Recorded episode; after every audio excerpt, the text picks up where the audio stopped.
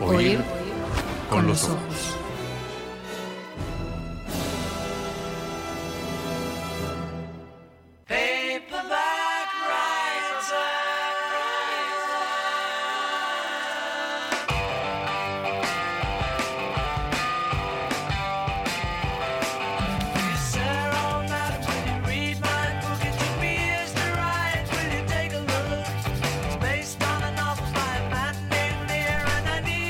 Qué pensamos, Candela, cuando pensamos en un editor o en una editora de libros?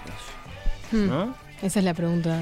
La propia palabra ya puede provocar ella sola algún entrevero. Está bien detenerse un instante ahí, me parece, porque viste que eh, en español editar y publicar es como que lo mismo. Claro, Ah, editó un libro, es verdad. Publicó un libro. En inglés es diferente. En inglés hay, hay editing y hay publishing. Sí, hay editors y publishers. Exacto. Por eso, eh, nosotros que vamos a hablar en español, desde luego, vamos a ir despacito. Eh, hay un camino, hay decir, una, una- una historia a considerar, ¿no? En principio, publicar un libro es una cosa vieja, ¿no? Porque, ¿qué es publicar un libro? Eh, ta, yo es- escribí un libro y ta, según en qué siglo estoy, lo escribí a mano o, o en, o en una máquina. Eh, bueno, de nuevo, según en qué siglo estoy, ese libro, digamos, va a ser copiado a mano o va, o va, este, digamos, o se lo va a imprimir. Más tarde, en unos eh, pocos o en muchos ejemplares, ese libro se va a poner a disposición del público, comercialmente o no. Listo, lo publiqué, eso es publicar un libro. Ponerlo a disposición, digamos, del modo que sea y, comercialmente o no, y, en una cantidad muy reducida o muy grande ahí arrancamos a considerar el proceso del libro, ¿no? Desde el momento de la escritura hasta el momento en que llega a las manos del lector. Entonces, claro, eh, aparecen el corrector, el copista, el impresor, el encuadernador, el librero. Eh, a veces, de nuevo, según en qué siglo estamos, hablamos de una única persona o de varias, ¿no? En nuestro tiempo, la tendencia es clara, ¿no? Decir, esta, esta cadena ha ido en aumento, se ha vuelto particularmente numerosa, tenemos al autor y después probablemente a la gente, no todos los autores lo tienen, pero digamos, El cada vez más. agente el agente, sí, sí, el que intermedia entre el autor y la Mm. casa editorial, el publisher, ¿no? Eh, ese, ese es un eslabón nuevo en la cadena. Bueno, después sí, el, el editor, el publisher, como se dice en inglés, pero está el corrector, el diseñador, el impresor, el exportador, el transportista, el distribuidor, y recién ahí el librero. Y recién ahí el, el lector, ¿no? Pero bueno, está, quedémonos con el editor. La persona que dice, de acuerdo, publiquemos este libro. Ese es el editor.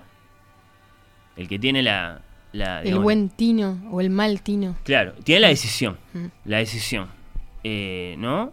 Salvo que no necesariamente. Primero porque ahora existe la posibilidad del el auto-publishing, ¿no? que se ha vuelto muy común y que hasta ha dado algunos éxitos, ¿no? Eh, lo, lo ofrece Amazon, por ejemplo, la posibilidad de autopublicarse uno, pero bueno.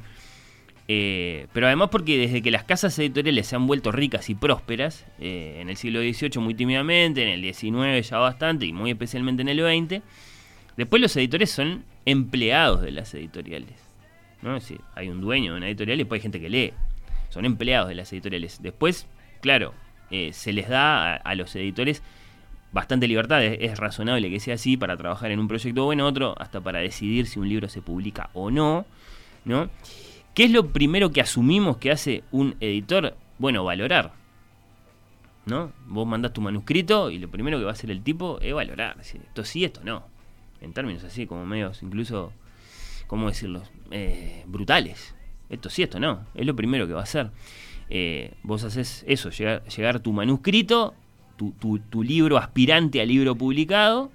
El editor es el que lee y dice, está bueno, no está bueno, lo publicamos, no lo publicamos. Es una especie de juez. No sé cómo lo ves vos, una especie de juez, un representante no electo de los lectores. Mm, Es el que juzga la, la calidad. Y sí, Tiene una, una, una- Se para desde un, una especie de pedestal.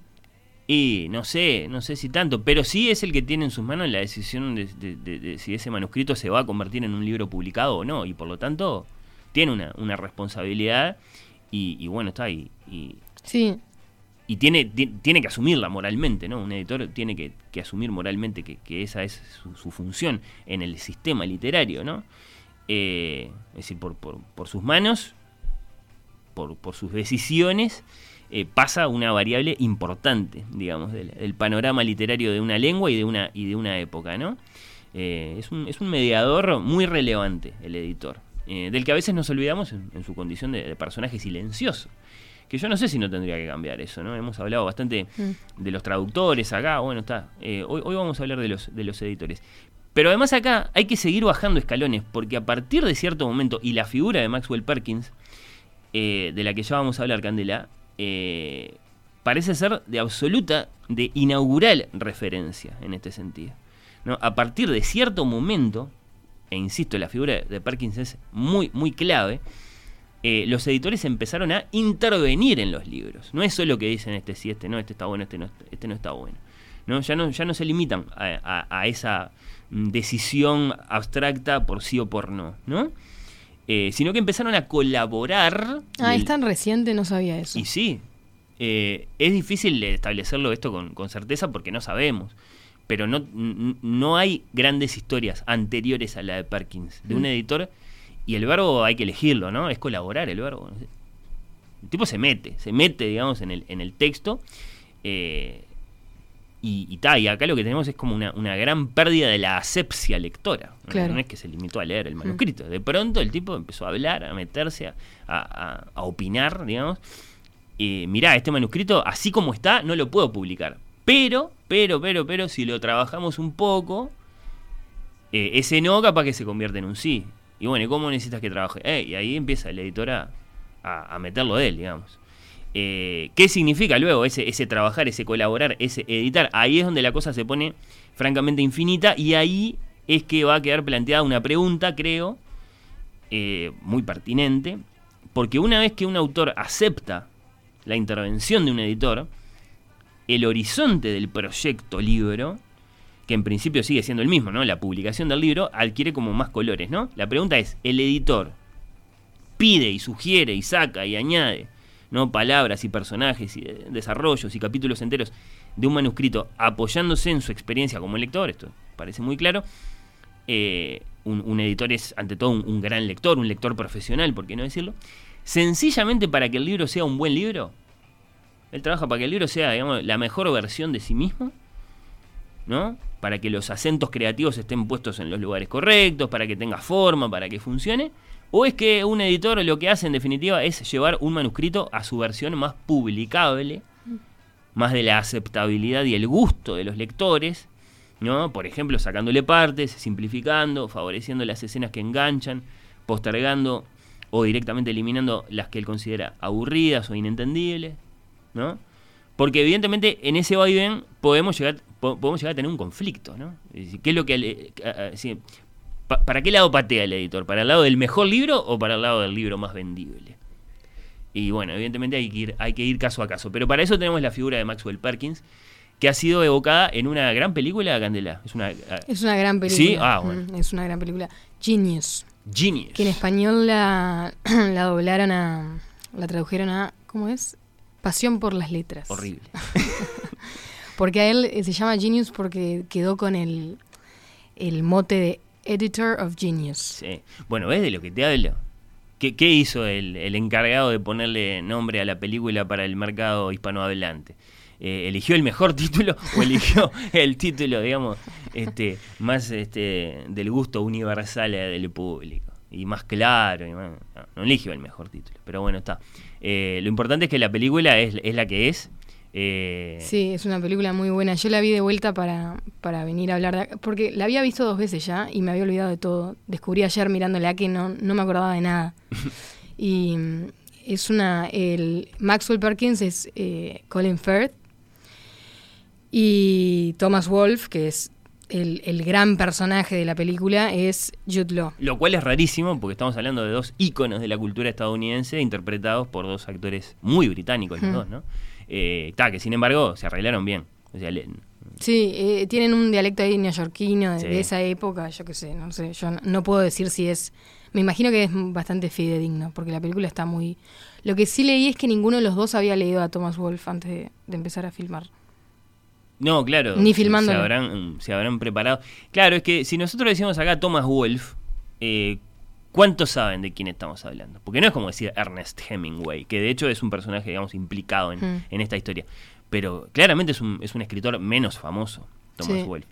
Lo que pasa es que ahí ta, pesa mucho, eh, digamos, la, la- la- la fama de los escritores fuera de los Estados Unidos o- o fuera de Europa, ¿no? Pero ta, si son dos figuras capitales de la historia de la literatura estadounidense de los años 20, de comienzo del siglo, del siglo XX, eh, en los Estados Unidos sí, eh, y, y, ta, y entonces una biopic, una, un- por lo menos que, que con, con- con un pedazo de la vida de estos dos, de estos dos personajes como centro. Mm, Sí. Sí, eh, arranca cuando Thomas Wolfe le entrega el manuscrito a, a- No se lo entrega en realidad, lo, lo envía y el manuscrito de Look Homeward Angel. Sí, que la en tengo acá. español no sé cómo se llama. ¿Dónde está? Acá. Me dijiste vos recién. Sí, hay una versión española relativamente reciente de Editorial Valdemar que presenta esta novela, Look Homeward Angel, como El ángel que nos mira, de Thomas Wolfe, sí, eh, que efectivamente antes de ser publicada, eh, él la, la- la hace llegar a esta editorial. Mirá, yo tengo acá mi edición del, del Gran Gatsby de Scott Fitzgerald, otro Otro personaje más, relevante en mm. esta historia. eh, publicada esta novela originalmente también por Perkins en Scribners and Sons, la, la- la editorial en la que Perkins trabajaba y era como él editor, ¿no? Él no era el dueño, ni, ni mucho menos, pero sí era el, el- el- el que decidía eh, en buena medida los libros que iban a publicar. Mm, Fue el que descubrió, era lo que vos decías, el que descubrió a, a Hemingway. No, no sé si fue el que descubrió a Hemingway. A Fitzgerald seguro, Sí. pero... Exacto, es así la historia de Perkins. Eh, antes de llegar Thomas Wolfe, que llega a mediados de los años 20, eh, a, su, a su oficina con, con sus infinitos papeles. Eh, la historia del, del- del descubrimiento de Scott Fitzgerald es extraordinaria y me la voy a guardar para el día que hablemos de cartas, que vamos a hablar de cartas con, con Majo, porque mm, él se la juega por un Fitzgerald jovencísimo, jovencísimo, con una novela relativamente mala, eh, o sea, con muy pocos elementos para darse cuenta de que tenía entre manos un escritor de genio y, el escritor ex- exitosísimo que va a ser de la noche a la mañana. Él, él, él lo ve. Eh, esa es un poco, claro, la- la- la- lo que vos decías, la, cualidad del editor de genio. Ver, ver muy en bruto, digamos, al escritor. Eh, no para publicar El Gran Gatsby, que es la tercera novela de Scott sino la primera, la que se llama A este lado del paraíso, cuando Fitzgerald eh, recién estaba saliendo de, de su, de su enlistamiento para el ejército en plena Primera Guerra. Bueno, está, la, la terminan publicando en 1920 la, la novela. Y a través de Scott Fitzgerald van a, eh, van a parar a Hemingway. Ellos se conocían entre ellos y Hemingway llega a Perkins a través de, de, Scott. Eh, así que no lo descubre, pero sí es el primero que Pero le es el publica, que sí, publica. Mm. creo que Fiesta. Arrancan, Mm. arrancan por ahí. Sí, cuando la película arranca vos ves que en la oficina tiene lo- los lomos de los libros de ellos dos, que son sus, sus vacas sagradas. Ahí va. Mm. Claro, una editorial, además, es relevante este dato. Una editorial, Scribners and Sons, eh, digamos, muy apoyada en la publicación de los grandes clásicos americanos y europeos, ¿no? Eh, tienen a Henry James por ahí, y bueno, está, y, y otros grandes nombres ya del siglo XIX como Hawthorne o Melville. Y entonces, relativamente renuente a estos, estos, muchach- estos muchachos que son jóvenes, en definitiva, en ese momento pero de los que Perkins les va probando que esos- ahí está la guita. Ese es el tema. Este, con Scott Fitzgerald, Scribners and Sons se llena de dinero, porque les va extraordinariamente bien con, la- con las ventas de los libros. Con Thomas Wolfe también, y es raro, porque la, la novela era. eh, cuando se publicó seguía siendo extensísima y seguía siendo una, una novela extraña. Bueno, vos la leíste. Sí. eh, eh, a mí me, me llamó la atención de pensar, pa, mirá, ese- a ese libro le fue bien. Hmm. que es eh, Thomas Wolfe era un tipo que escribía tipo catarata de, de, de pensamientos y de, y de y de recuerdos y, y tenía párrafos que eran de tres carillas y, y lo descubrió, de- vio todo su potencial, pero ¿qué hizo? Lo podó totalmente. Ahí va, esa es la historia de Thomas Wolfe y por eso evidentemente es la historia que eligen contar en la película. Es Eh, la histo- en realidad la película te, te diré que es más es muy es un balance muy muy muy sutil entre el, el foco está sobre los dos no es ni Thomas Wolfe ni Perkins pero te diré que se lo lleva Maxwell Perkins. O sea, Sí. es, es el, es el héroe. Bueno, la película se llama Genius y en alusión al editor, no Mm. al autor, porque además, eh, y ahí es donde se plantea la cuestión, ¿no? Claro, aparece este muchacho, que es un muchacho, de hecho, Thomas Wolfe se muere con 37 Sí, años. pero así. n- no era tan... Tenía 28 años, sigue Bueno. siendo un muchacho, sí, pero no, no Fitzgerald. Está, era, bien, sí. tenía un poco menos, sí, es cierto. Aparece con estos, estos, estos infinitos papeles que ni siquiera son una novela, son como decís vos, párrafos y párrafos y párrafos y hojas y hojas y hojas, de cosas que él escribía, escribía todo. Eh, esa, esa- esa es la cualidad de, de este memoriosísimo escritor Thomas Wolfe, que escribía todo, escribía diálogos, escribía detalles, escribía escenas, escribía, escribía todo, todo, todo. Y, y como tenía tan buena memoria no necesitaba parar para escribir. Y por eso producía tanto, tanto, Porque estaba, tanto, estaba escribiendo de su vida. Que Claro, eh, mucho de su pasado a través de su memoria, pero también mucho de lo que él Mm. observaba, sentado acá en un lugar o en otro, observaba escenas y, la- y las y las y las este, digamos la- las copiaba por escrito como si fuera un, un pintor que retrata un paisaje, ¿no? Con, con todos los detalles, no se guardaba nada, entonces eran hojas, hojas, hojas, hojas. El tipo va y le cae a Perkins y dice, yo quiero publicar esto. Sí, no, y cuando llega a la oficina, eh, eh, él ya viene con la convicción de que lo van a rechazar. Sí. Le dice, te antes de que arranque a hablar Perkins, le dice, te agradezco el gesto de haberme invitado a tu oficina. Y es un honor estar acá. Y, Sí. está, bueno, y se estaba parando para irse y, y le dice, no, te lo vamos a publicar. Después de que ya lo habían rechazado, no sé, 25 de otras Sí, editoriales. hoy, ¿qué le iban a decir? Y se lo lleva el manuscrito. Después, de- Perkins supuestamente lo leyó en una noche, en un día, y quedó totalmente eh, convencido de que lo que tenía ante sí era un Diamante un en diamante. Sí. Eso mismo, un diamante en bruto. Y, y bueno, está, es como muy insólito, ¿no? Porque Sí. eh, Una de las mejores escenas de la película para mí es. eh, te, te muestran en acción lo que es lo que fue el trabajo de edición de, de Perkins, porque eh, te lee. Perkins se, se sienta delante de, de Thomas Wolfe y le lee todo un capítulo que es Sí. cuando. eh, un chico conoce a una chica, no sé Sí, si es cuando él. la ve por primera la vez. ve por primera vez Sí. a, a ella que se llama, ¿cómo es que se llama? Ay, no sé si me acuerdo. Para. Bueno, no importa. La ve a ella en una estación de tren. Sí. Y la película Cuando. hace que vos te enteres de lo que estaba escrito porque lo lee en voz alta, se Sí, lo lee sí. y lo va leyendo y lo va leyendo y lo va leyendo y es, es divino lo, que escribió. Pero lo termina de leer y le dice, vos sabés que a mí me gusta esto, pero hay que sacar todo. Hay que sacarlo. Hay claro, que sacarlo.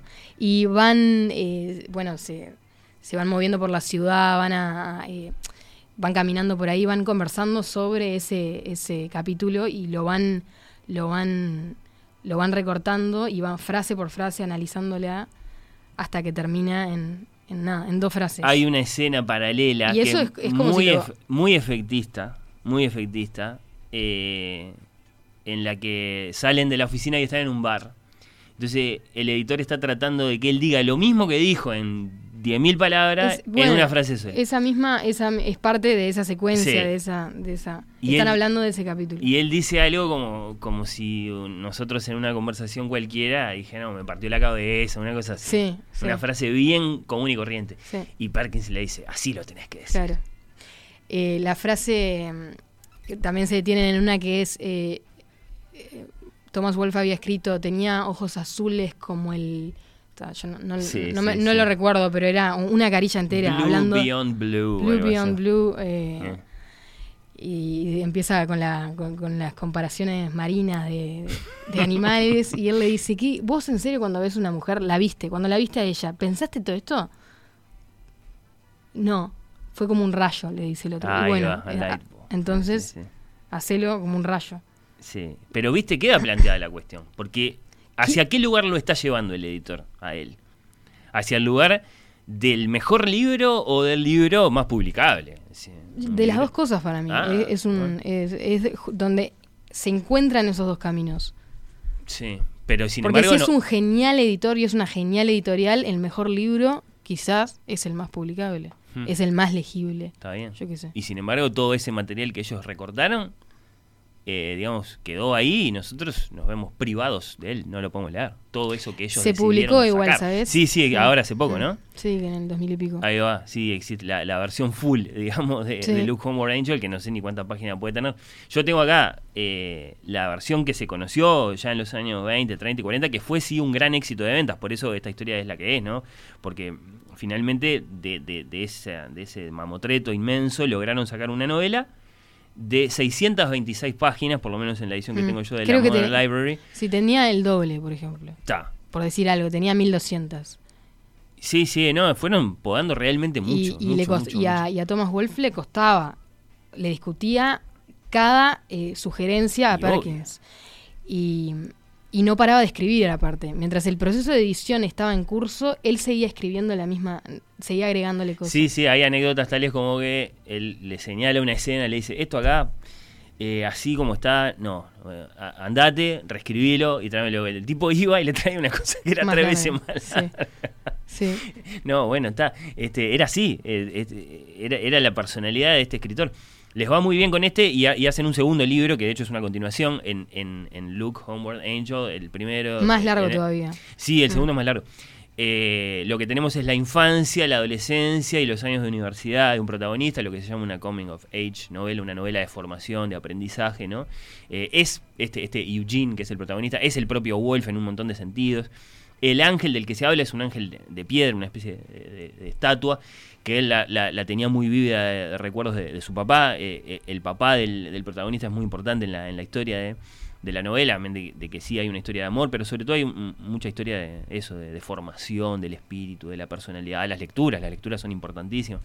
Y fue un gran éxito esta novela porque era un modo muy nuevo de, de contar una historia, evidentemente. Ese nivel de detallismo autobiográfico. Yo creo que fue lo que leí por ahí era que fue que fue uno de los primeros eh, autoficcionistas, lo que hoy conocemos como autoficción. Y ¿no? bueno, sí, amén de que... eh, de los primeros éxitos de ese género. Sí, por lo menos sí, claro, en, en novela, ¿no? Eh, acá defendemos mucho la tesis de que la primera autoficción es la Divina Comedia, pero bueno, está. eh, en términos Un poco más antes. convencionales, sí. Eliza se llama el, per- el personaje del que estábamos tratando de, de- de acordarnos. Así que vos decís, mirá vos, mirá vos, no te la jugaste ni en un sentido ni en otro. Vos decís que no necesariamente...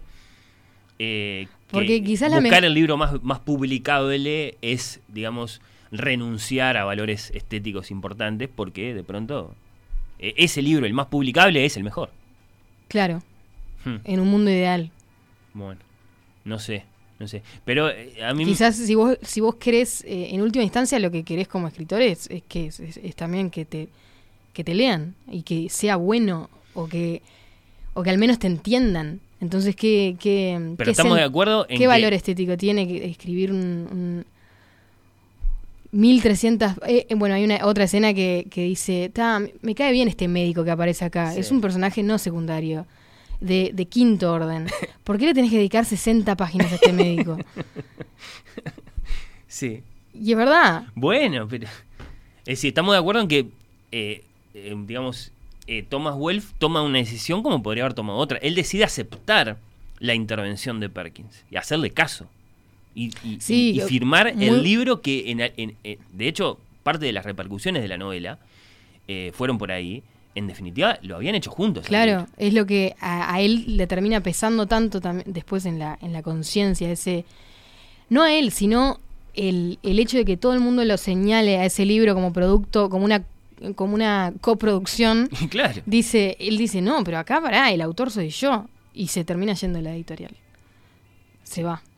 Claro, porque aparte hay una circunstancia muy notable que, que- que hoy daría para un debate, eh, en aquel momento no, que es que por supuesto el nombre de Perkins no aparece en ningún lado. No, no es que obviamente no aparece en la tapa del libro.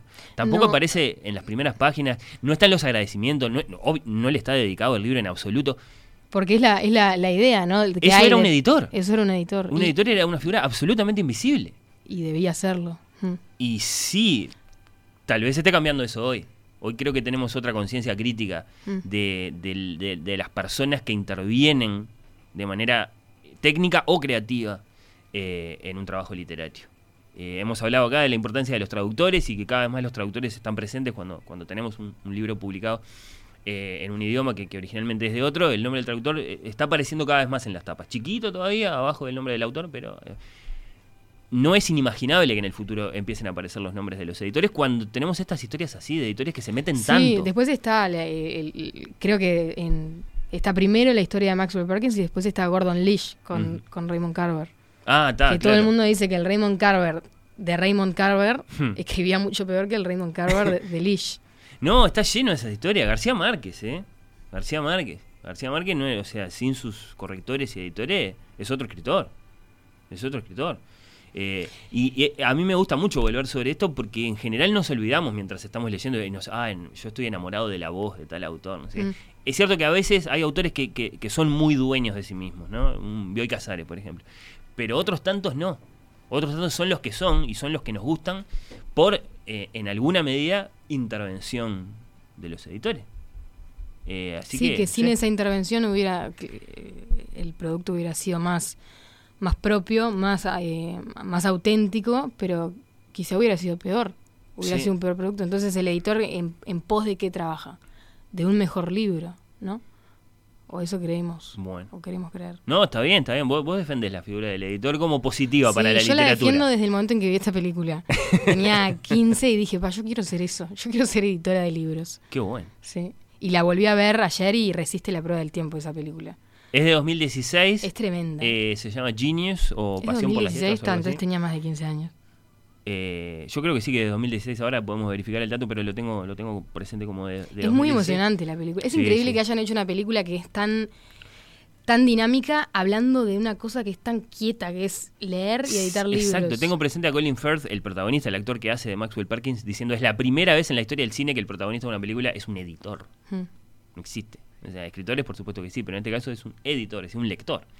Eh, como protagonista de una película. Y sí, seguramente sea la primera historia grande, grande, grande que conocemos de, de eso, de un editor metiéndose con un libro y entonces cambiando en alguna medida la idea que tenemos de, Claro, del y autor. eh, ese capítulo en de- crisis. del que estábamos hablando, en el que la conoce a ella, a Eliza, es... Eh, Laura Lini en la película es o, o, es- o ahora se me mezcla con No, porque claro después aparecen es- varios otros personajes Ella es, este, para ya te digo, me olvidé el nombre, Nicole Kidman. ah es Nicole Kidman está Sí, eh, bueno, en el que la conoce a ella ese capítulo, lo que resta, ¿no? Lo que queda después de, de todo ese proceso de edición. ¿Quién lo escribió? Yo creo que lo escribió Perkins, porque si bien lo, lo llevó de la mano a, a Thomas Wolfe a, a terminar de seis carillas, escribir dos frases, el autor es, el- es el ideólogo de eso. sí Entonces, está, te deja, te deja ahí. la- el autor es el que La toma la decisión Hmm. de cuál es la palabra o de cuál es la frase o de cuál es la extensión de un desarrollo entonces mira eh, vamos a considerar un par de casos locales Candela Ah, si te gusta dale, de esto sí. De, de podar manuscritos extensos eh, pero yo cerraría esta parte del, diálogo eh, con una propuesta para atender este asunto eh, hacia un mundo con tapas de libros bien detalladas. Bien detalladas como si fueran las, composiciones de un, de un alimento o de un remedio. ¿no? Se hace la negociación correspondiente, que seguramente en algunos casos no va a ser fácil. Se establecen, se asignan las partes, todos tienen que expresar su conformidad y recién ahí se redacta y se imprime esa tapa. ¿no? Va el título bien grande, eso. eh, como sea, el ángel que nos mira, por ejemplo, en este caso, y abajo. 70% autor, 15% editor, 10% la novia del autor, 5% el portero del edificio en el que vive el autor, algunas de cuyas frases características eh, han sido desvergonzadamente incorporadas en el texto final del libro. ¿Sería lo justo o no sería lo justo? Sí, el fin de, el fin de los escritores, ¿no? La muerte, de- la muerte del escritor. La muerte lenta del autor, eh, un famoso texto de, de Roland Barthes. Ya seguimos en Hoy con los Ojos.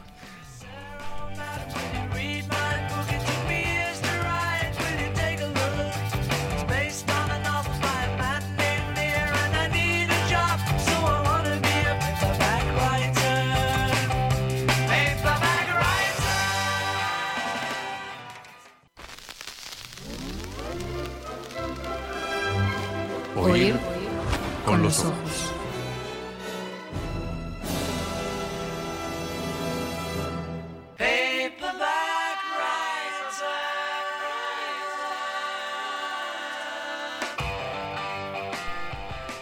¿Vos vas a aceptar, Candela, cuando tu manuscrito, que seguro que hay un manuscrito por ahí, tome suficiente forma, eh, el editor eh, que elijas se meta con tu texto, ¿lo vas a aceptar? Eh, tengo que confiar mucho en ese editor, ¿no? Eso es un componente importante, confiar en, en el criterio de, de esa otra persona. Te tiene que parecer... eh, Me tiene que parecer un mejor escritor que yo. Claro, sí, más inteligente, más lúcido, Yo no tengo ningún más feliz en su vida, todo. Mm.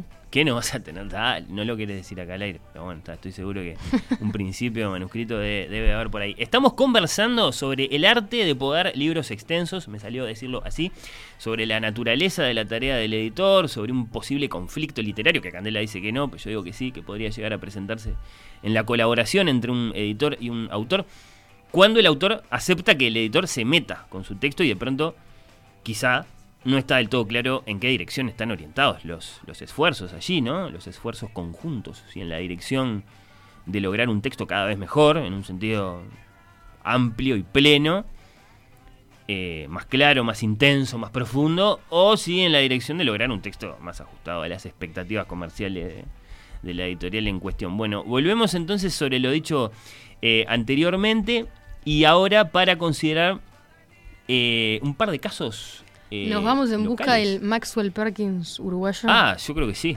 Eh, y a fracasar en su búsqueda, seguramente. pero, pero podría ser, sí, que esa fuera la, la meta de, de estos, de estos minutos. Eh, con la historia así del legendario Maxwell Perkins como disparadora. Eh, un par de oyentes eh, pedían, Candela, que por favor dijeras cuál era el nombre de la película Ah, se y en qué plataforma se puede ver también. Se llama también. Genius y no sé en qué plataforma se puede ver, disculpen. Este, Pasión por las letras dijimos que era el nombre en nuestro idioma. Sí, Pasión por las letras. Yo la busqué em, por todos lados y la terminé viendo por los lados que no se podía ver.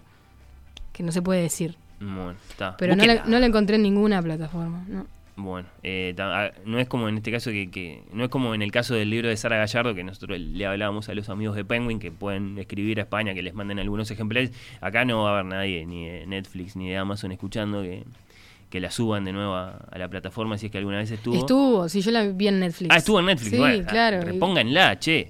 Eh, Bueno, eso. Eh, hay gente que la, que la quiere que la quiere ver, esta película que ha sido elogiada por Candela y que cuenta la historia, un pedacito de la historia de Maxwell Perkins. Si bien Hemingway y Fitzgerald están ahí, Aparecen, han ca- tienen un- castearon actores importantes Sí, para que los hicieran y todo. Tiene, tienen un papel ahí secundario, pero están.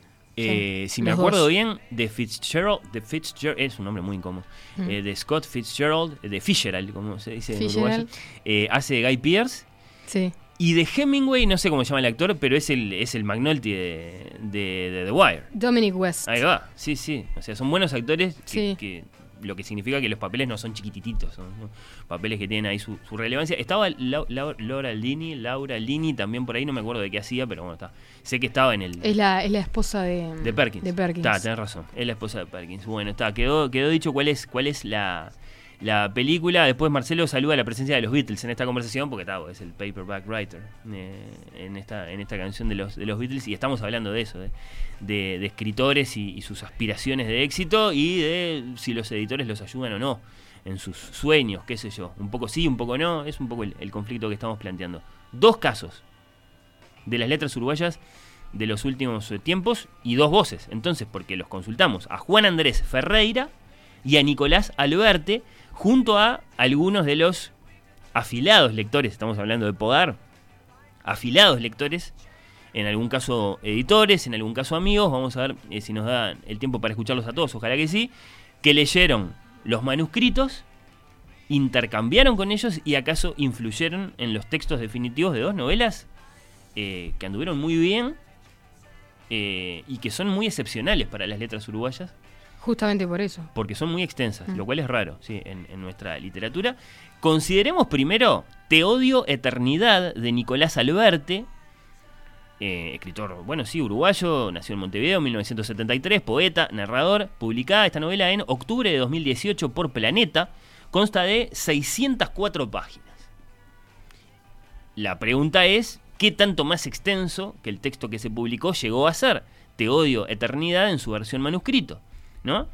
Y la respuesta de Nicolás, me gustaría adelantar, eh, da cuenta de mucho control del texto en cuestión por parte de este autor. Eh, con Thomas Wolfe, nada que ver, vamos a. Eternidad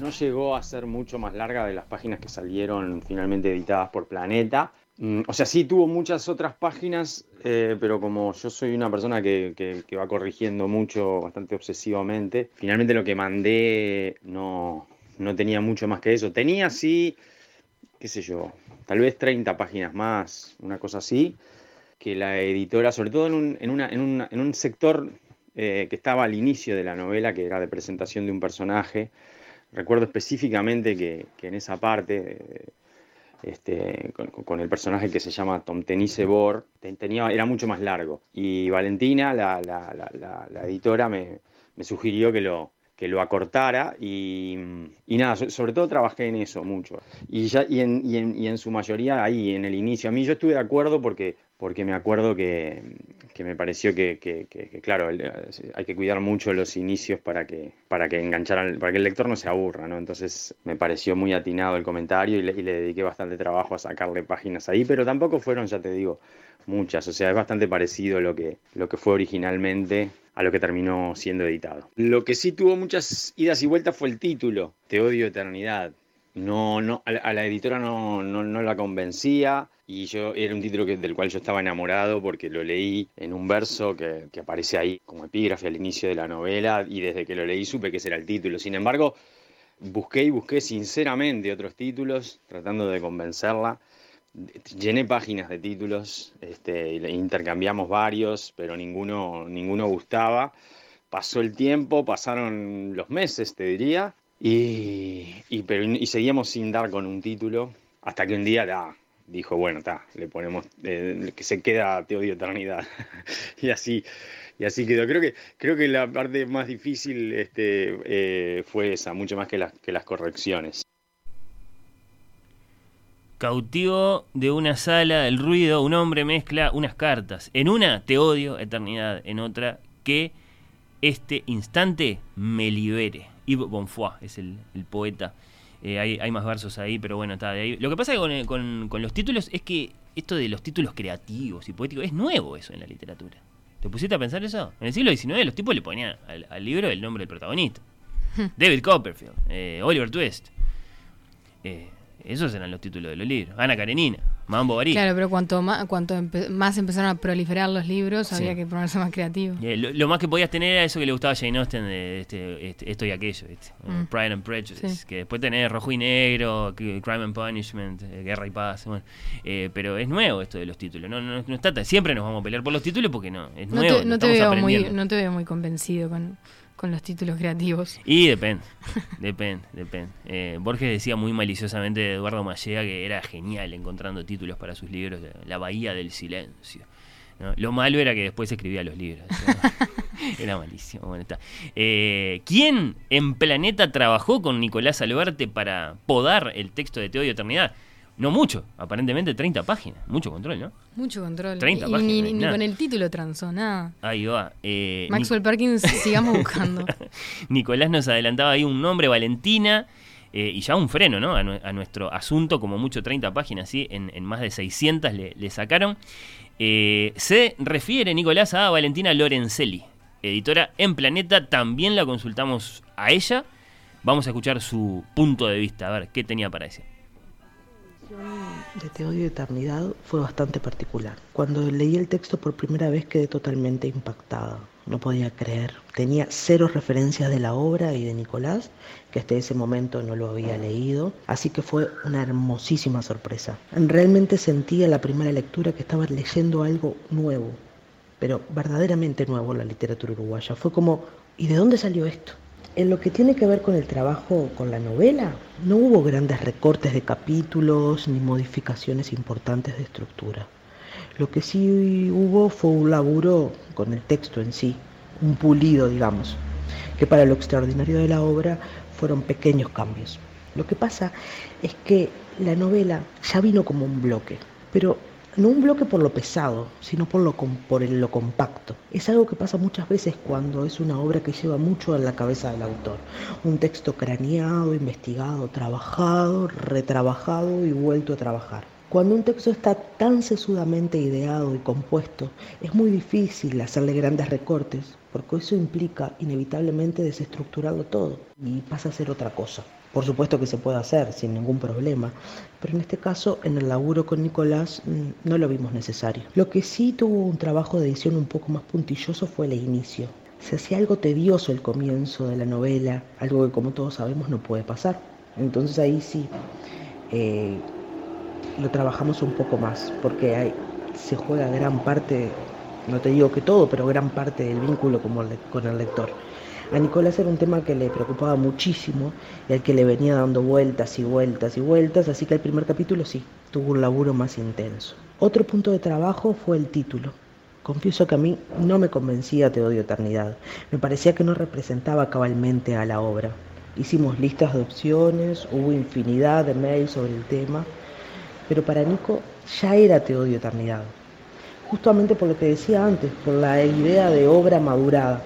Al final me terminó convenciendo y salió así, Te odio eternidad. La verdad que me siento sumamente afortunada de haber sido la editora de ese libro.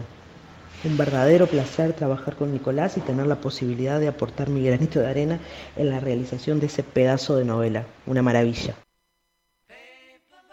Valeria Lorenzelli, de Editorial Planeta, la editora de Te Odio Eternidad. Eh, son, son testimonios valiosos. Yo, yo me sentí muy, como muy, muy, muy, muy curioso de pronto de, de querer saber eh, esas, esos, esas noticias sobre, sobre la, la cocina de estos libros. En este caso, mucho control por parte del autor y hasta se salió con la suya, podríamos decir, con el tema del título, ¿no? Hmm. Eh, parece que, que a la editora no, no la convencía mucho. y- Sí, parece que nada, que él llegó con, con su con su libro ya auto auto editado. Sí, exacto. Y, y es lo, es lo- no me parece raro tampoco, ¿no? Es Hmm. Sí, eh, supongo que hay, hay de todo, ¿no? un escritor que va, va escribiendo y corrigiendo, que es lo que no era Thomas Wolfe. Evidentemente no, sí. eh, ya, ya pensando el libro en su forma más publicable. Bueno, ¿le, le vas a aceptar eh, eh, peleas con respecto al, al título de, de tu manuscrito, Candela, a tu, a tu editor? Son Sí, capítulos sí, sí. importantes, ¿no? El comienzo, la extensión, el título, eso que el editor te va a decir, esto, esto es como de segunda importancia, esto lo puedes sacar. Y, y se está metiendo mucho ahí. ¿Cómo que lo Mm. puedo sacar? Pero el título es, es recontra relevante, la, lo- Es. la- la- la opinión de un editor, me parece. Hmm. Pero en términos que marketineros. en términos marketineros, obvio. Ah, está, está, te, te noto muy, muy, muy integrada al sistema Candela, eh, muy poco artística. Bueno, está, eso vamos a ver qué pasa cuando, cuando tengas ahí tu, tu manuscrito ya pronto para saltar a las librerías. Voy a aceptar todas, todas las, las, las sugerencias. De, Sos muy humilde. Ahí va. Sí, bueno, la audiencia de Vivir con los Ojos aporta muchísimo. Mario dice que Pasión por las Letras, la película eh, de la que hablamos, Maxwell Perkins, Thomas Wolfe, Colin Firth, eh, Jude Law, está en HBO Max, una de las plataformas. Ta, más- yo dije que la había buscado, pero no dije que era buena buscando películas. No soy buena, está, está bien. Bueno, eh, así que vaya el dato y gracias a, a Mario por compartirlo. Es una plataforma que cada vez tiene más gente, la plataforma en la que está Friends, creo, por ejemplo, ahora, eh, entre tantas, entre, entre tantas, amén de todo lo que identificamos con HBO, ¿no? Su- Succession y Los Sopranos y todo eso.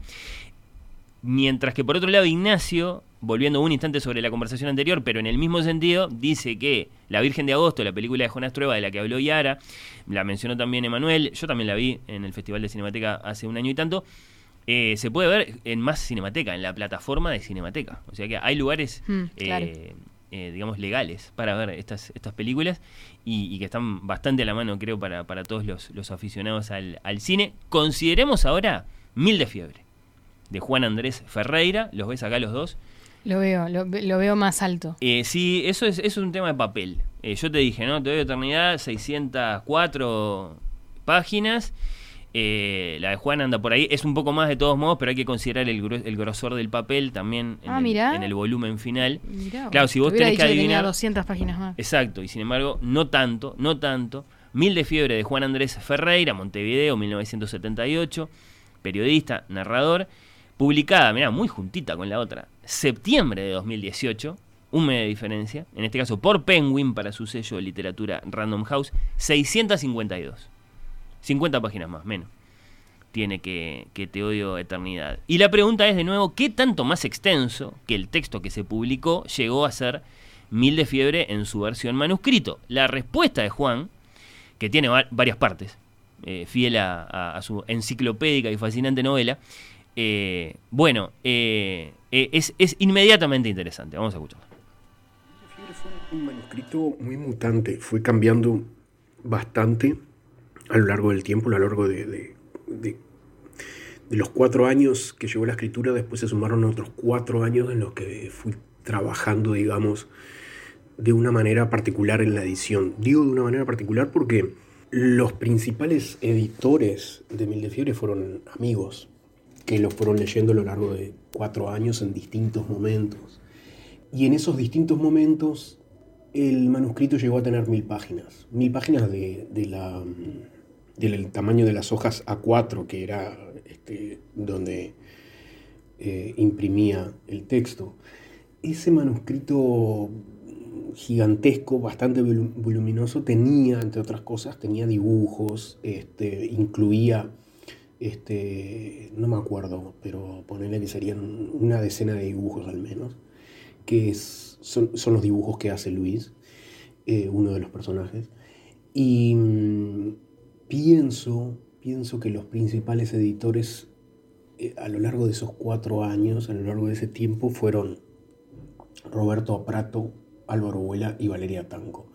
Pienso en ellos tres, pero también otros amigos eh, con sus observaciones, con sus sugerencias, este, eh, oficiaron también como, como editores, pero pienso en ellos tres porque eh, fueron como los más minuciosos. Yo, yo recuerdo tramos, por ejemplo, había un tramo dedicado a la Fundación Génesis, que es una institución que en la versión final aparece apenas, no digo apenas mencionada, pero eh, creo que quedó un poco en un segundo plano. Había tramos muy largos dedicados a, a- a- a esa institución y me acuerdo que Vuela, Álvaro Vuela, eh, esos tramos los había señalado como que eran los más eh, aburridos. De hecho, me acuerdo que había puesto embole. La, la, la, la expresión que usó fue embole, marcando algunos tramos.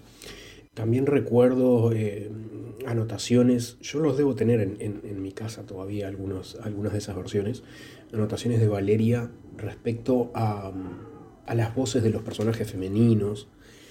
Eh, también ella hizo una lectura muy, muy, muy minuciosa. Pero creo que además de estas lecturas de, de amigos, que fueron sumamente importantes esas devoluciones, el gran editor de Mil de Fiebre fue el tiempo. O sea, el paso del tiempo fue haciendo, haciendo que el libro pierda eh, accesorios, elementos que tal vez no eran eh, necesarios y que podían ser muy vistosos. Pero la historia, las historias, la novela sobrevivía sin esos artefactos. Juan Andrés Ferreira lo estamos escuchando eh, revelar detalles. Hay, varias cosas ahí eh, que yo no sabía. Es cierto que los nombres de esos primeros y atentos lectores que él menciona sí están consignados en los, en los agradecimientos del libro. Pero hay, hay detalles sí de la, de la hechura, de la realización de Mil de Fiebre que yo no, no conocía y después van a venir más. Eh, por ejemplo, en un momento nos vamos a enterar del título que tuvo este libro durante mucho tiempo, antes de pasar a ser eh, Mil de Es Fiebre. un gran título. A mí me encanta el título que quedó. Sí, eh, es un no conozco título- el anterior. Bueno, ya, ya, ya te vas a enterar. Eh, es un título, sí, este, que, que pegó muy bien. Que aparentemente a los salteños no los sorprende tanto como a nosotros. Claro, sí, eso, eso había Eh, escuchado. Sí. Raro. Y, y, ta, y, y entonces está muy, muy afortunado, muy, muy, muy. Estoy seguro que cuando apareció dijeron, está, es este, el título, sí, un poco. eh, es eso lo, lo que nos cuenta Huff. Eh, otra historia acá, otra historia. Él dice, llegó a tener mil páginas. Otra historia. Tenemos, dije, 650 en la edición de literatura Random House ahora. O sea que a este sí le sacaron. Le sacaron, le sacaron, le sacaron. Él, digamos, escuchó. Fue, estuvo abierto, eh, primero a esos amigos que, de los que habla, después a, sus editores más propiamente dichos. Pero evidentemente, entonces, cuando hay una firma, eh, hay, hay, hay, hay temas para indagar. Juan Andrés Ferreira es el autor de este libro, pero eh, está, está ese proceso que, evidentemente vamos a, querer conocer. Vamos a seguir escuchando un poquito más a Jaf. Yo me acuerdo, por ejemplo, que además de los dibujos, los dibujos tal vez no sean un accesorio tan, este, no sé, tan superficial, ¿no? Ahora, ahora sinceramente no lo sé. Pero yo en esa época, hubo una época que estuve como muy, este, estuve, estuve muy entusiasmado con la lectura de un libro que se llama La Casa de Hojas de, de Mark Z. Danielewski, entonces parte de la estructura de, de, ese libro, de los elementos que, que, que, estaban en el dispositivo narrativo de La Casa de Hojas, creo que, terminaron influyendo también en, parte de la confección de, de Mil de Fiebre. Y, ahí es donde ubico, por ejemplo, el tema de los dibujos de Luis. Pero también había un montón de listas, porque, porque otro de los personajes, Werner, hace muchas listas de todo. Y creo que estaba un poco, no digo saturado, pero había, había una cantidad de listas que de a poco fueron perdiéndose y quedaron algunas que eh, sintetizaban justamente esa, esa, esa manía, esa obsesión por las listas. También había más textos del propio, del propio Werner, ¿no? Había po poemas, creo que algunos quedaron, yo ya no me acuerdo muy bien, pero poemas, canciones, cosas así, cosas de ese mundo. Estaba, eh, que también voló, lo que, se, lo que vendría a ser el primer cuento que escribió Werner en su vida, que lo escribió en la escuela, y había una crónica, esa me acuerdo, una crónica de, de Werner de su, de su primera y única vez que fue a un gimnasio. Entonces él hacía observaciones acerca de lo que era ese, ese, ese espacio y lo, lo, que significaba para él, cómo sentía su cuerpo, etc. También había un capítulo, yo, yo esto lo recuerdo porque además tenía una, yo creé una carpeta que se llamaba eh, Escenas Eliminadas, donde fui metiendo justamente escenas que, que al final no, no sobrevivían, no necesitaban estar. Y las pensé incluso como una forma de anexo. Y mm, recuerdo dentro de la historia de Luis, una de las escenas eliminadas era la presentación de una serie de personajes eh, como medicamentos, con sus efectos secundarios, las indicaciones, la, sobre, la sobredosificación. Pero, y, era como bastante ingeniosillo, pero la verdad que, de nuevo, sobrevivía el texto sobrevivía bien sin ese tipo de, de, juegos. Estamos escuchando a dos escritores uruguayos, escuchamos a Nicolás Alberte, ahora estamos escuchando a Juan Andrés de Ferreira, acerca de sus manuscritos, los textos originales de sus novelas Te odio de eternidad y Mil de fiebre. Me gusta eso y, que dice que, la que, poda, que sí. pensó en, en, agregar todo eso como apéndice. y bueno, sí, porque se ve que un La poco aceptó que... que- había que sacarlo, pero otro poco no se resignaba. Sí. Sí, ¿qué? Si no te hubiera gustado que estuviera todo eso ahí. Eh, bueno, sí, mientras, cuando dijo que había sacado las, la, la, la parte en la que el, el protagonista va al gimnasio, y- Sí. eso me hubiera gustado que tuviera. Y bueno, es lo que yo digo. Este, no sé si está tan claro que el editor trabaja para el mejor libro. Un Pero- poco toma una decisión con la que después, en realidad, si Mm. nosotros nos enteramos, capaz que nos vamos a pelear. No saques eso. Sí, hay que dar con, bueno, eh, hay que dar con un, un buen editor, ¿Sí? el que tome las decisiones. Sí, claro. Correctas. Evidentemente, en esto de la poda, los hay más prudentes y más bestiales, más, eh, más eh, sabios y bueno, y más erráticos, qué sé yo. Eh, nos queda un pedacito más de Huff. Él ya mencionó unos dibujos, eso va a ser parte de nuestro regalo para la audiencia vía redes sociales después, porque el querido Huff tuvo la generosidad de compartir esos dibujos con nosotros, esos dibujos que no están en el libro. Le pego así a la, a la tapa del libro. No están en el libro. Mirá, Eh, y Huff sí, sí, los compartió con nosotros muy, muy generosamente, así que nosotros nos debemos a la audiencia, los vamos a compartir con ellos. Los libros que no están en la edición los eh, dibujos. final, Mm. eh, perdón, claro, los dibujos que no están en la edición impresa, digamos, oficial de, de Mil de Fiebre, eh, lo- y, y tal, yo personalmente cuando los mencioné enseguida los quise ver. Eh, bueno, está, los vamos a, a compartir después en, en las redes. Nos queda un pedacito más de Huff todavía. Cuando yo fui llevando el manuscrito a distintas editoriales y entonces en, en ese camino fue que, y, y entre, entre el camino de, de- de- de las editoriales y además la lectura que, que- que me devolvían, el feedback de mis amigos, todos atentos lectores, muchos de ellos escritores también. Bueno, uno de, los amigos que leyó en realidad es este neurólogo, pero pero me ayudó, bueno, y también hubo amigos que leían solamente algunos capítulos. A un amigo que es psicólogo yo le di algunos capítulos específicos, eh, porque tampoco podía saturar a la gente con, con un mamotreto de mil páginas, cuando llegó a tener mil páginas, porque después quedó en 700, después se amplía un poco más y así. Yo recuerdo tener diálogos con Joaquín. Yo estaba viviendo, estaba en esa época estaba en España, estaba en el Templo San Lucerena y, y yo recuerdo hacer pequeñas modificaciones, porque ese fue el trabajo que tuvimos con Joaquín, eh, ya trabajar en los detalles, el- recuerdo que me, me dio como total libertad si yo quería agregar alguna cosa o sacar otra. Y recuerdo que, que- que si, no, si, no era, si no era por él, yo seguía haciendo ajustes. ¿no? En algún momento él me dijo, bueno, está, ya es momento de soltar, ya las historias están, o sea, tenés que pasar a otra cosa, si no, no, tenés que abandonar el- el- e- e- esta, esta manía por corregir y por repasar. No dijo esa, esta manía, pero en un momento me dijo eso, ¿no? Tipo, bueno, está, soltá, ya está.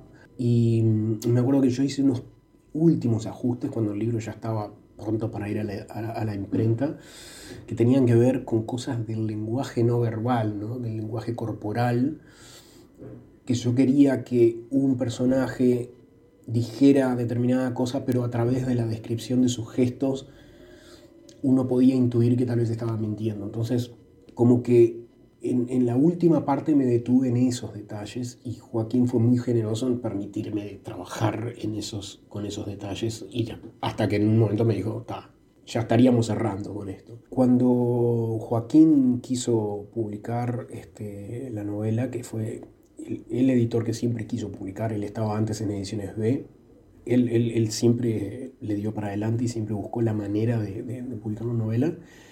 Eh, cuando, cuando él tuvo ese manuscrito, como que ya había pasado por todo ese proceso, por todas esas lecturas este, de, muchos amigos, que están todos consi- consignados en, los agradecimientos, por supuesto. Y, claro, y el, trabajo conjunto entre Joaquín y yo fue eso, en esos pequeños detalles, este, cuando ya estaba todo más o menos resuelto. Juan Andrés Ferreira. Estaríamos terminando. Re- ya estaríamos no, no, cerrando. ya estaríamos cerrando la frase que nos quedó, sí, una gran frase que, que, que vaya a saber, digamos, si, si- si fue exactamente así, pero en ese vaivén del editor, finalmente, eh, en Penguin, eh, Joaquín Otero, él solo dice que era Joaquín, lo que decía Otero. Borges, uno deja de escribir cuando publica. ¿No? Decía Sí, es que eh, publicamos para dejar Para de dejar de- corregir ahí borradores. Sí, sí, creo que era Alfonso Reyes y Borges lo citaba, bueno, está. Sí, un poco esa es también la, la función del, del editor, ¿no? El- el- es el, el terapeuta del escritor en el tormento del proceso de la escritura, sí. Ya estaríamos Ya estaríamos cerrando diciendo, claro, se lo dijo de un modo suave seguramente, este, ya eh, cansado, sí, de, de- de ir y venir con los manuscritos y las correcciones, que yo. Pero sí, ah, para mí sigue ahí la pregunta. Vos, vos lo decís muy, muy tranquila, ¿Qué ¿no? cosa? Y que no, no me queda claro si el editor trabaja para el mejor libro o solo para el libro No, más vendible. yo, yo creo que habría que preguntarle a- al editor que querés saber la respuesta, se lo preguntas a él, porque como hay escritores, hay editores. Está muy bien todos los gustos. lo que acabas de decir y se vienen, se vienen conversaciones en Oír con los Ojos con el autor y el editor acá, los dos juntos, mano a mano. Ahora que, que- que estamos empezando a pensar en este asunto, los vamos a empezar a traer juntos. Ah, sí. Sí, no, no siempre. Pero está yendo en contra de ese principio que es que el editor debe ser invisible. Bueno, ya dijiste que estás en contra. Y ¿no? no- bueno, aparte, eh, para eso estamos nosotros acá haciendo radio sobre, Mm. eh, sobre libros. eh, nos vamos a meter ahí donde, donde no nos llamaron. No, bueno, ya, ya se van a venir. Son muy lindas invitaciones, las han aceptado de, de- de muy buena manera, autores y editores. Pero le- vale la pena que le robemos unos minutos a, Felipe y a Galgomundo, porque así como escuchamos a, Vale- a Valentina Lorenzelli de, de Planeta a propósito de, de Te Odio Eternidad, quiero escuchar eh, un par de voces, de hecho, porque fueron varias las personas, el propio Huff lo dijo, que leyeron el libro antes de que se publicara. Está el editor en Penguin, sí, eh, Joaquín Otero, pero él mencionó amigos. Mencionó amigos que fueron muy importantes aparentemente eh, para que él pudiera llegar al, texto final, al texto que se publicó. Eh, bueno, todos bien conocidos además, ¿no? El, el guionista y director de cine Álvaro Vuela, la periodista y conductora de radio y televisión Valeria Tanco, el poeta y narrador Roberto Aprato.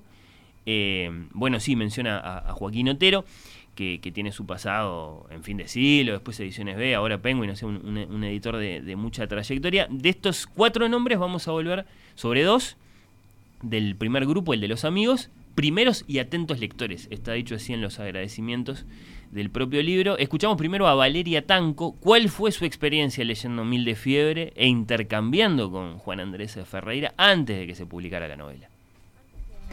de empezar a leer la novela me planteé un poco desde qué lugar lo iba a hacer. Eh, yo tenía varias cuestiones que, que se mezclaban ¿no? para cumplir ese rol o esa tarea de, de poder aportar algo a la construcción final o a la versión final de, de la novela, ¿no? para poder aportarle a Juan específicamente, más allá de que tomara o dejara lo que yo le decía. Eh, tenía como varias cuestiones que tenía que asimilar o que, incluir o incorporar. La, la primera es que yo admiro mucho a Juan, admiro su escritura, admiro su inteligencia, admiro su conocimiento, admiro su sensibilidad. Y, con toda esa admiración tenía que enfrentarme a una obra escrita por él. Entonces, bueno, elegí saber que es Juan el autor de ese texto y, y bueno, y no, no hacer como que no era de él, básicamente. Después la segunda cuestión es la cuestión afectiva. Lo quiero mucho a Juan, entonces también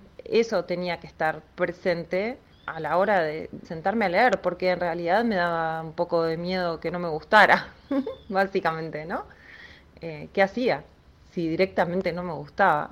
¿Cómo hacía con eso? Bueno, pero por suerte, en definitiva, me gustó mucho Mil de Fiebre. Y después, bueno, salvando es- esas dos cuestiones que, que me propuse incorporar a, a mi visión, la otra cuestión fue aportar más que desde mi lectora, ¿no? Em, poder pararme desde un lugar de alguien que no tiene todos esos antecedentes con Juan, que no sabe cómo escribe, por ejemplo. Yo eh, sabía muy bien cómo escribía, ¿no?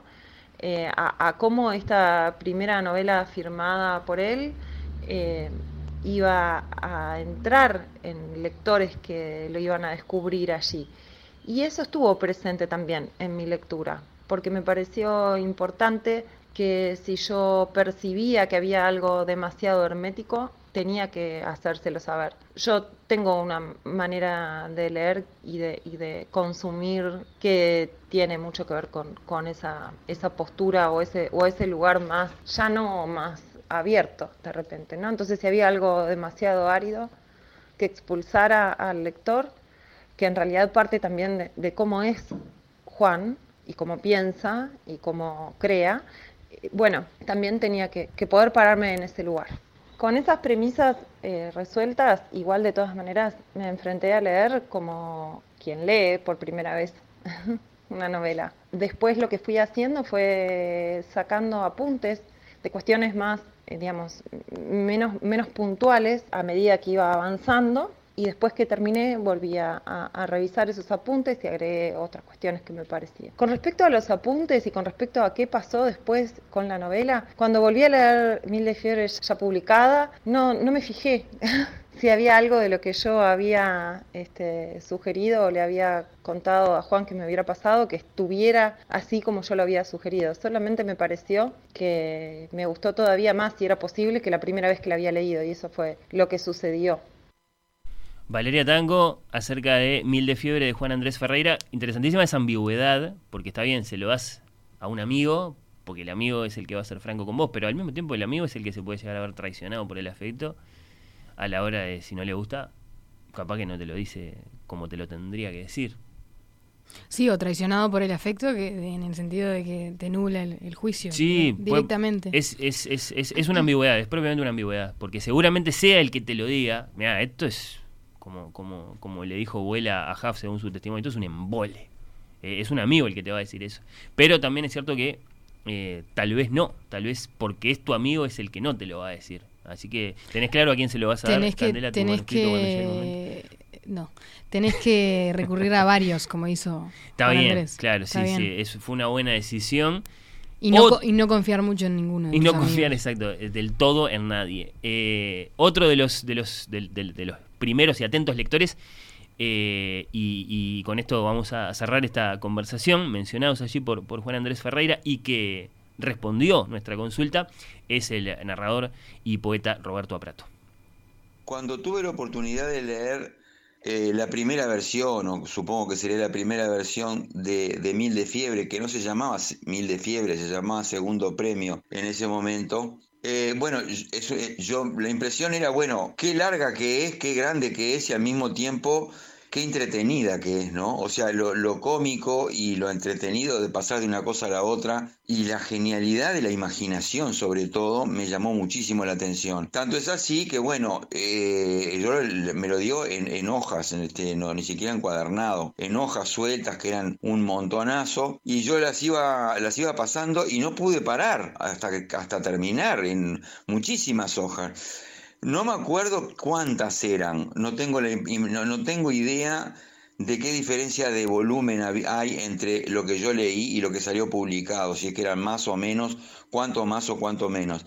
Sé que eran muchísimas. La, eh, la experiencia es esa, es encontrarme con algo increíblemente imaginativo y, y- y además virulento por muchos lados, este, pero- y al mismo tiempo este, muy en- entretenido, muy, muy gracioso eh, por lados extraños, ¿no? Y eso es lo que hacía que yo no, pudiera parar de leerlo. Veía el talento de, de Juan Andrés por todas partes y eso me obligaba a seguir.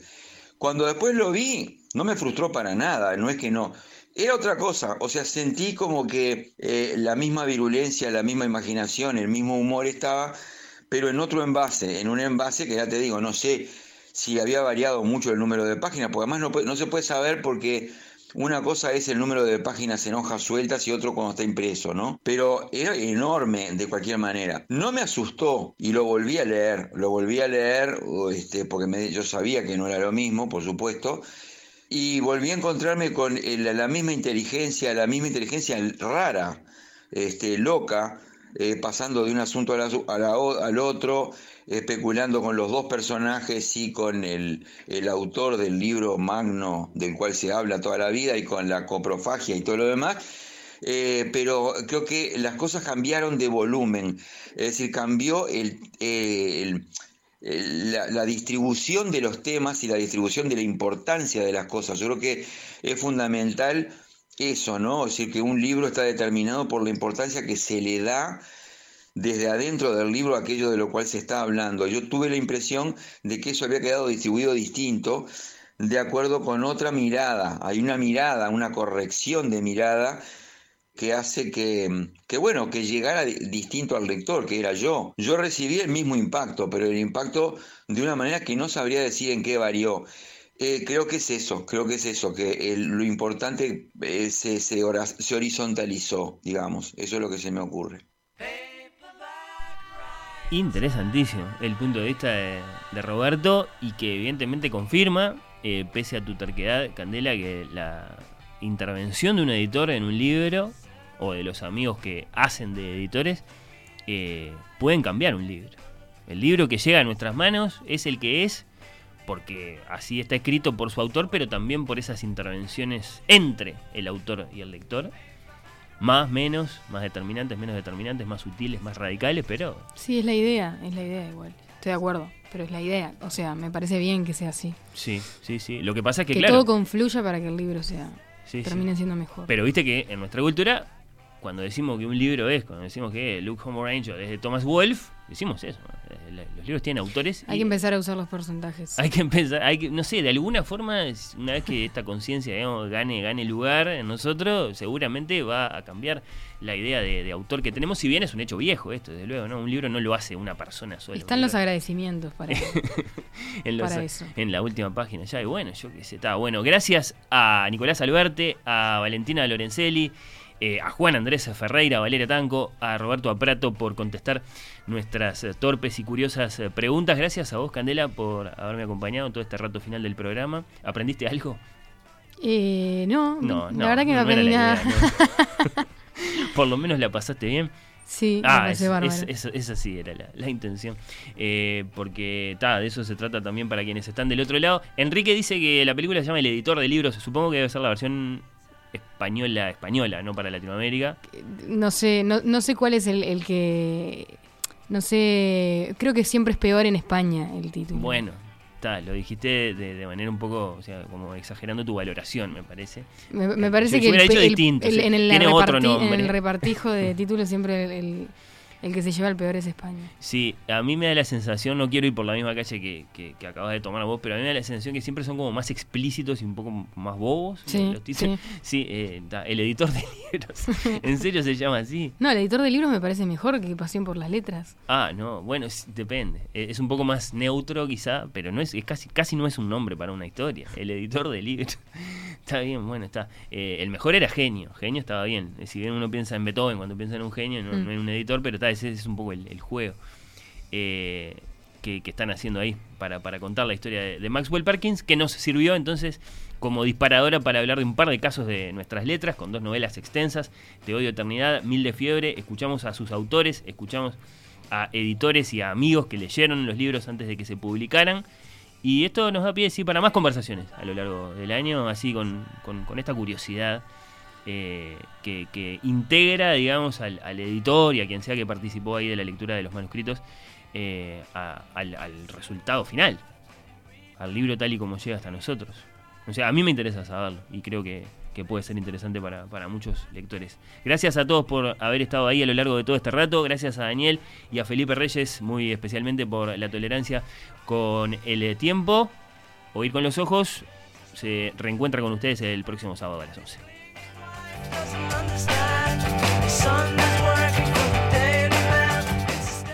Oír con los ojos. Por saludos, comentarios o quejas, oír con los ojos arroba radiomundo.ui. Fuimos románticos de la carta, somos románticos del mail.